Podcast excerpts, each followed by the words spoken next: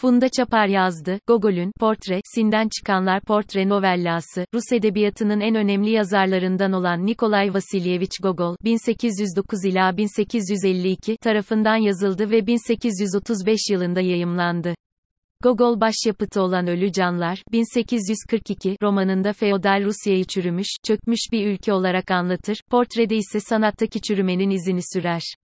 Kitaba adını veren portre, bir ressamın, daha sonradan, şeytani esintiyle çizdim, diye tabir ettiği, tiksintiyle çizdiğini söylediği, Petersburg'un diğer yerlerine benzemeyen Kolomna'da yaşamakta olan bir tefecinin portresidir. Hintli mi, Yunanlı mı, Pers mi, olduğu bilinmeyen, ismi kitapta geçmeyen bir adamdır tefeci. Eserin başından itibaren birkaç kez tanımlanan portre, kitabın ikinci bölümünde, resmi yapan ressamın oğlu tarafından şu şekilde tarif edilecektir. Bir insanda olamayacak kadar derin ve kuvvetli şu yüz hatları, şu inanılmaz sık kaşları, dayanılmaz, korkunç gözleri, hatta Asyalı kıyafetinin bol kıvrımları alt çizgi hepsi birden adeta, bu bedende hareket halindeki ihtiraslar karşısında diğer insanların hepsinin birden ihtiraslarının solgun, ölgün olduğunu söylüyordu. İki bölümden oluşan eserin ilk bölümünde bir pazar yerinden kendisi de genç bir portre sanatçısı olan Çartkov tarafından öylesine bir içgüdüyle, 20 kopek karşılığı satın alınır bu portre. Yolda o paranın son parası olduğunu hatırlar ve lanet okur, bu sırada gün batımının kızıl ışığı yarı yarıya sarmıştır gök kubbeyi. Gökyüzüne tatlı tatlı bakarken Çartkov'u sıkıntı basar, kolunun altında ağırlık yapan tabloyu düzeltir.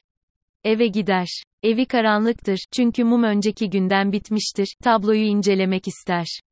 Kapı çalınır, ev sahibi bir bekçi ile beraber gelmiş ve birikmiş kirasını istemektedir. Tablonun gizemi genç ressam tarafından işte bu sırada çözülür. Kısa sürede hayatı bambaşka bir boyuta taşınır genç sanatçının, nihayet parasızlık yüzünden bozulan huzuru yerine gelecek ve sanatını geliştirecek zamanı olacaktır. Mutludur. Çartkov'un hayal ettiği gibi olabilecek midir? Yoksa sanat hayatının en başında onda başkalarının da gördüğü kabiliyet eder olup gidecek midir? Çartkov'un başından geçenlerle, nasıl sanatçı olunur ve nasıl olunmaz?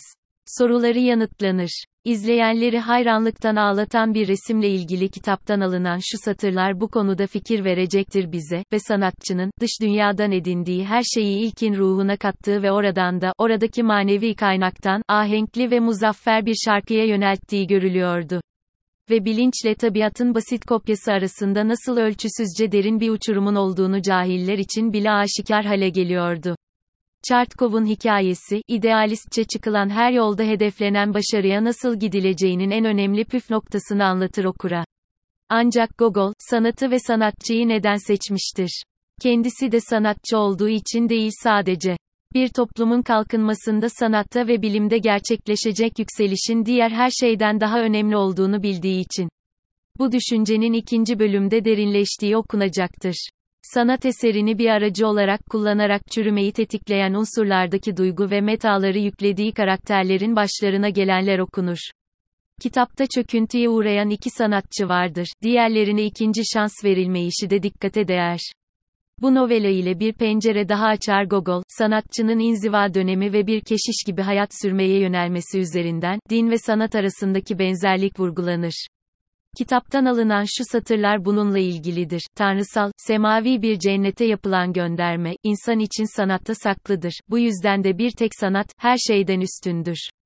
Ve nice üstünse muzaffer sükunet, her tür dünyevi heyecandan, nice üstünse yaratıcılık, yıkıcılıktan, nice üstünse melek, bir tek ruhun arı, masum aydınlığıyla, bütün ölçüsüz kuvvetlerinden ve mağrur ihtiraslarından şeytanın, o kadar yüksektir şu yeryüzünde bulunan her şeyden, yüce bir sanat yaratısı.